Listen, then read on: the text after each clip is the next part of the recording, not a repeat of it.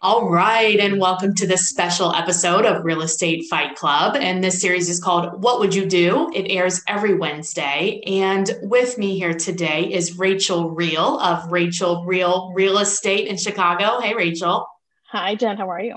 You ready to come to a fight? I am. I think we're ready. I'm just kidding. I'm, this is so, gonna be a beatdown today. Watch out. I know you're fired up today. I like it. so, in today's um, episode, we are going to talk about the duty of confidentiality regarding offers. And I wanted to give a little context here, Rachel. So, like, as agents, we have fiduciary duties, right? Correct. Yes. When you rise to the level of agent representation mm-hmm. for either a buyer or a seller, you you have fiduciary duties to your clients, meaning that right. their interests are above everyone else's. Right. And those duties are outlined as loyalty, disclosure, obedience, which always really strikes me wrong, as I'm sure I you know. know. I, it's yeah. just it feels like a weird word. It's a know, weird. It, I think it could be better, but anyway, right. uh, reasonable care and diligence, accounting, and then confidentiality. But you see that this gets missing. the confidentiality piece gets misinterpreted. So give us right what what happens usually so, so typically when you represent a client, so if I were to go say meet with a seller uh, for a, a comparative market analysis, mm-hmm. say they're interviewing a couple of agents, and they share with me, you know, their motivation for selling, uh, some some financial information, any information that I learned from a seller at the time we're doing that that consultation is confidential. I can't go if I didn't get that listing, somebody else does and now I'm representing a buyer, I can't go share with that buyer what their bottom line is, what their motivation is, you know what their financial picture is none of that's anybody's business. That's all confidential. So We're, the duty of well so that duty extends to clients and customers. In that respect yes. I mean and in that case when i sit down with a client or with, with somebody for, for a market analysis or a consultation i'm giving them an additional piece of paper that says hey i'm not currently your agent because we don't have an agency agreement here in writing so this piece of paper tells you that I'm not your agent, but I'm agreeing to keep any information you share with me confidential. Okay. As a side note, that will get you some brownie points when you're sitting down with a seller. Yeah, I was going to say that's pretty interesting. I've never heard it anybody is. doing it that. Is. People like that though, especially if you're if they've interviewed a couple of people and you say, "Hey, I'm," I, and you explain agency and you go, "I'm not going to share any of this information with you." Right. Then they sit there and wonder, well, if I told everybody else that, and I get this piece of paper. Are they sharing that with other people? Exactly. So, well, why don't um can you send that to me the what you use so that people can Yes. Yeah. Okay, I perfect. Can, I, I, will send that to you. So we'll put that in the vault. So jennifermertland.com slash vault and you'll have access to it. Yeah. Okay. Yes. So what about when you do about, offers? Right. So what we're going to talk about today is the code of ethics and how it pertains to when you're representing a buyer. Mm-hmm. What happens to the terms of that offer once you send it out the door for the listing agent and the seller to review it. So yeah. while people may think that those things are confidential, unless you are submitting that offer with a confidentiality confidentiality agreement, that information can be shared with anybody and everybody. Interesting. So it, just sat on a panel not too long ago where that was the the basis of the case. Okay. And, and it was interesting that everybody kind of thought, well, that's why we're here. But in all reality, it's not a violation of the code of ethics to share that information so long as you have the written direction of the seller yes, right. to be able to send that information. Yeah. So give us like, let's just do like a very specific example. Right. So in this particular scenario, and this can be any scenario really, it's very basic. You've got multiple offers. Mm-hmm. So you're you're you're a buyer and you're representing a client. You submit an offer to a seller and a listing agent, they can review that when they're looking at multiple offers. Now, mm-hmm. they can take in, with the lack of a confidentiality agreement, they can take that offer and those terms and shop it and shop it around and, mm-hmm. and say, well, if you can, we like these terms here. If you can beat this, then. But see, it seems weird. I would think like, what would cause them to to take the terms of offer one and shop them to offer four? It depends. I mean, some some sellers, when you sit there and look at all the, the the, options of what you know, the options you have when you've got multiple offers, keeping those mm-hmm. confidential can be beneficial to you because if you've got two offers and you really like the terms of one, you don't really necessarily need to disclose them in order to get another another buyer higher. Right. And you might get that other buyer higher than what they would have been if they know this offer is say 250 and and you want to get them higher than that. You can say, "Hey, my offers my offer's higher than 250. Can you you know, 250. It just seems to me that like okay, so say you have one like I guess I could see it happening. It's like if if offer if offer 4 had the best like ter- the offer price, but the right.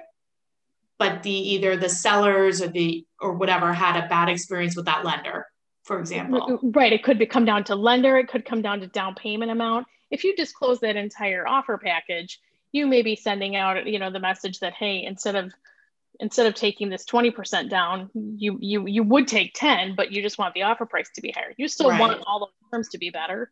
Yeah. So necessarily in your best interest to do that. I look at it very much as a case by case basis. Yeah, I can see though how depending on all the parties, like there could be right. some violation too. It depends on whether or not you have proof from your seller that you've asked them in writing to give to you authorization to disclose the terms of that other offer. Yeah. Just and make I, sure you have that in writing because then if you end up in a hearing, you can say, hey, my seller sent me this email. Right. It says that I have the ability to, to go ahead and disclose this. You didn't send in a confidentiality agreement. We didn't agree to one. Mm-hmm. And if you do have a confidentiality agreement, that all bets are off. You can't share anything. Right. And that even goes to if you have an if, if the other buyer's an escalation clause or they've used an escalation clause, which says you have to show me the next highest written verifiable offer. You mm-hmm. can't disclose that information. oh so yeah, wow. So then what? Then then you have to look at it and go, okay, well, I can't disclose this. So then the next one other than that might be less. So then you have to say, okay, now now get rid of the escalation clause. That would be your best bet at that point. so if you've got two competing offers and one says, I'll give you, you know, 1500 over the next highest written verifiable offer, mm-hmm. but you're not allowed to see this one, then in, in actuality, it doesn't exist for that purpose. Right. No, that makes sense. And I think the confusion becomes that agents think that those offers are confidential when right. they're not. They're not. And, and really, the seller can basically it, do whatever they want. Absolutely. And when you think about it, in, in, in this particular case, you know, the buyer, the buyer was really upset. Buyer ended up canceling the offer buyer you know was was upset about the whole market ended up taking their house off the market and said hey this this this listing agent disclosed my offer well really your beef then is with your buyer's agent because your buyer's agent didn't have that conversation with you right right so when that happens it, it puts you in a crummy spot yeah so you really have that. to have that you've got to have that conversation with your buyer at that point in time like hey so if you look at Mm-hmm. Right. I mean, you just, you just have to you have to say that offer might not be confidential. Okay. So if you look at Article One of the Code of Ethics, which is essentially you just have to treat everyone honestly, um, but Standard of Practice 1-13 says when entering into buyer tenant agreements, realtors must advise potential clients of, and then there's five things listed. Number five is the possibility that sellers or sellers representatives may not treat the existence, terms, or conditions of offers as confidential unless confidentiality is required by law, regulation, or by any confidentiality agreement between the parties. So nothing but there's no statute or no law that says that that information has to be kept confidential. In fact, mm-hmm. it's the first thing when you walk into a you know a buyer representation CE class, everybody remember these offers are not confidential. That's crazy. Yeah, so, I mean, I guess I never really thought about it, but I can say, well, let's um, let me tell you about a couple of our partners, and then when we come back, yes. we'll do some best practices. So yeah. the two that I wanted to mention today is the first one is my coach, Coach John Kitchens. And if you go to, as a listener, if you go to www.callcoachkitchens.com slash. That's a mouthful. I know. Call Coach Kitchens. It should he should spell he kitchen with a C. right here, he needs a jingle. he does need a jingle, I'll tell him. Um, yeah, so call coachkitchens.com slash form and enter in Fight Club. You will get a free business assessment, which is nice swift kick in the butt to get you going. And then if you are looking for administrative report, uh, administrative help, transaction coordination, a training class, um, head over to our partner, realsupportsolutions.com. And if you enter in the code Fight Club, you'll receive $100 off your first transaction or three hours of free training. So that's pretty good. Sweet. Mm-hmm. So Rachel, so best practices. I guess what is I my question is is I've never had a buyer that was like I, I want this to be confidential. Like what would cause them to want that to be confidential? I think you see that more more commonly in situations where the the buyer might be a celebrity and yeah. doesn't want you know you know in in, mm-hmm. in my market we don't see a whole heck of a lot of that so but that that would be we see a ton biggest. of it in cincinnati right lots of celebrities live celebrities.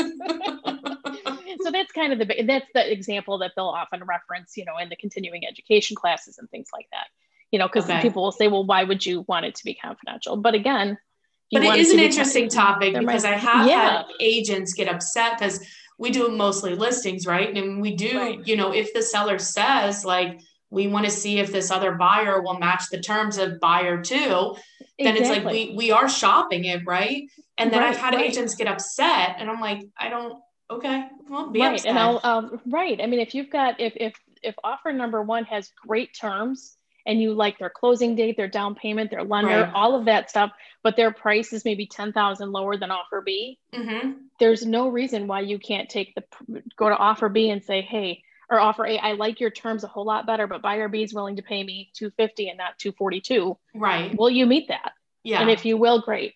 And after I have the conversation with the seller, I say, hey, just do me a favor, shoot me a text, email. I don't care how you do it. Right. Anytime, shoot me a text anything. that says yeah. anything just as says yes you you have my authority to go ahead and share the terms of of these offers with other people nice.